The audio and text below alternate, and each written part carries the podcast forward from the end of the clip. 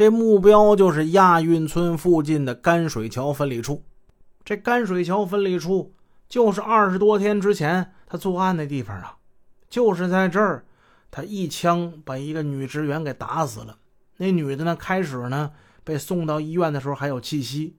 虽说那把枪呢威力不算巨大，但是距离这么近，女人受不了啊。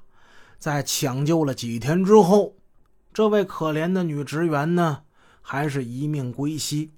各位说，这陆宪洲这胆子得有多大？二十几天前，他在此处残忍地杀死了一个女职员，人家可能还阴魂未散呢。二十几天之后呢，他又选择在此处作案。狡猾的陆宪洲这就杀了个回马枪。他总觉得应该有意外的惊喜。反正啊，遇到情况，我手中有把枪，我怕什么呢？实在不行，我已经把车都准备好了，架上车，别人还有我这开车的技术吗？亡命的疯狂，罪恶的欲念，加上周密理智的策划，陆宪洲呢，这回他又要抢银行了。很快，他就制造了震惊北京的二八大案，也就是本文之中我们说的第一起案子。这甘水桥分理处啊，实在太麻痹大意了，已经死了一位女职员了。在这种情况之下，他们并未加大安保力度。二八大案又死俩人，陆宪洲怎么疯狂作案？咱们暂且不表。再说警方侦查破案也是常常要走一些弯路的，警察也是普通人，在经过欣喜、兴奋。失望的情绪起伏之后，他们并没有泄气。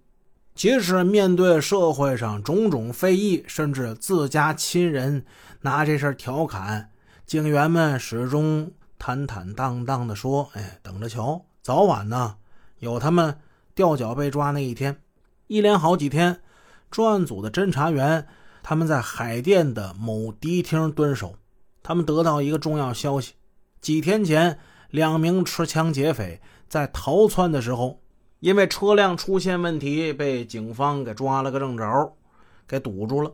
这两位吊脚被抓。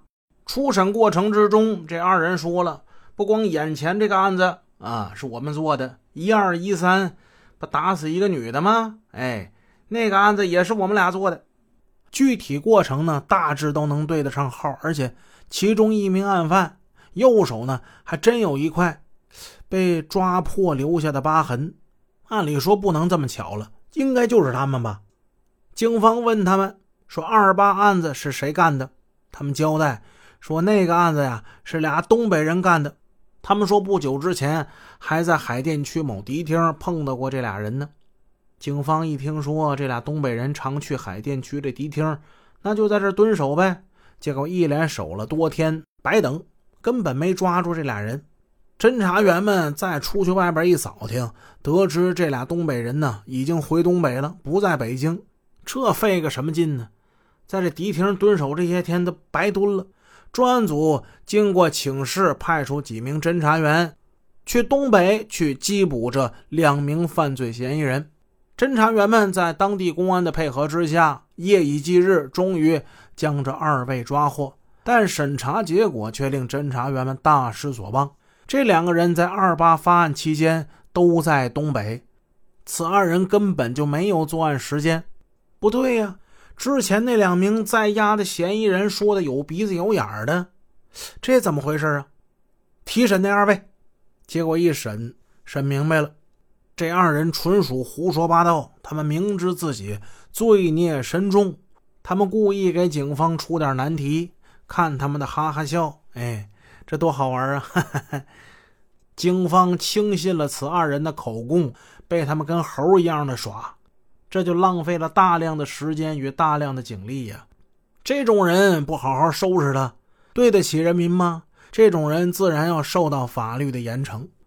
六月十日，北京市局预审处开展政治攻势，他们号召在押人员主动立功赎罪，揭发检举犯罪线索。有这么一名在押犯供出了一个涉枪线索，这是一个团伙，领头的人呢叫魏哥。魏哥家住在海淀，他有一支军用手枪。去年年底，这魏哥开着一辆军车在亚运村一带抢了一个包工头，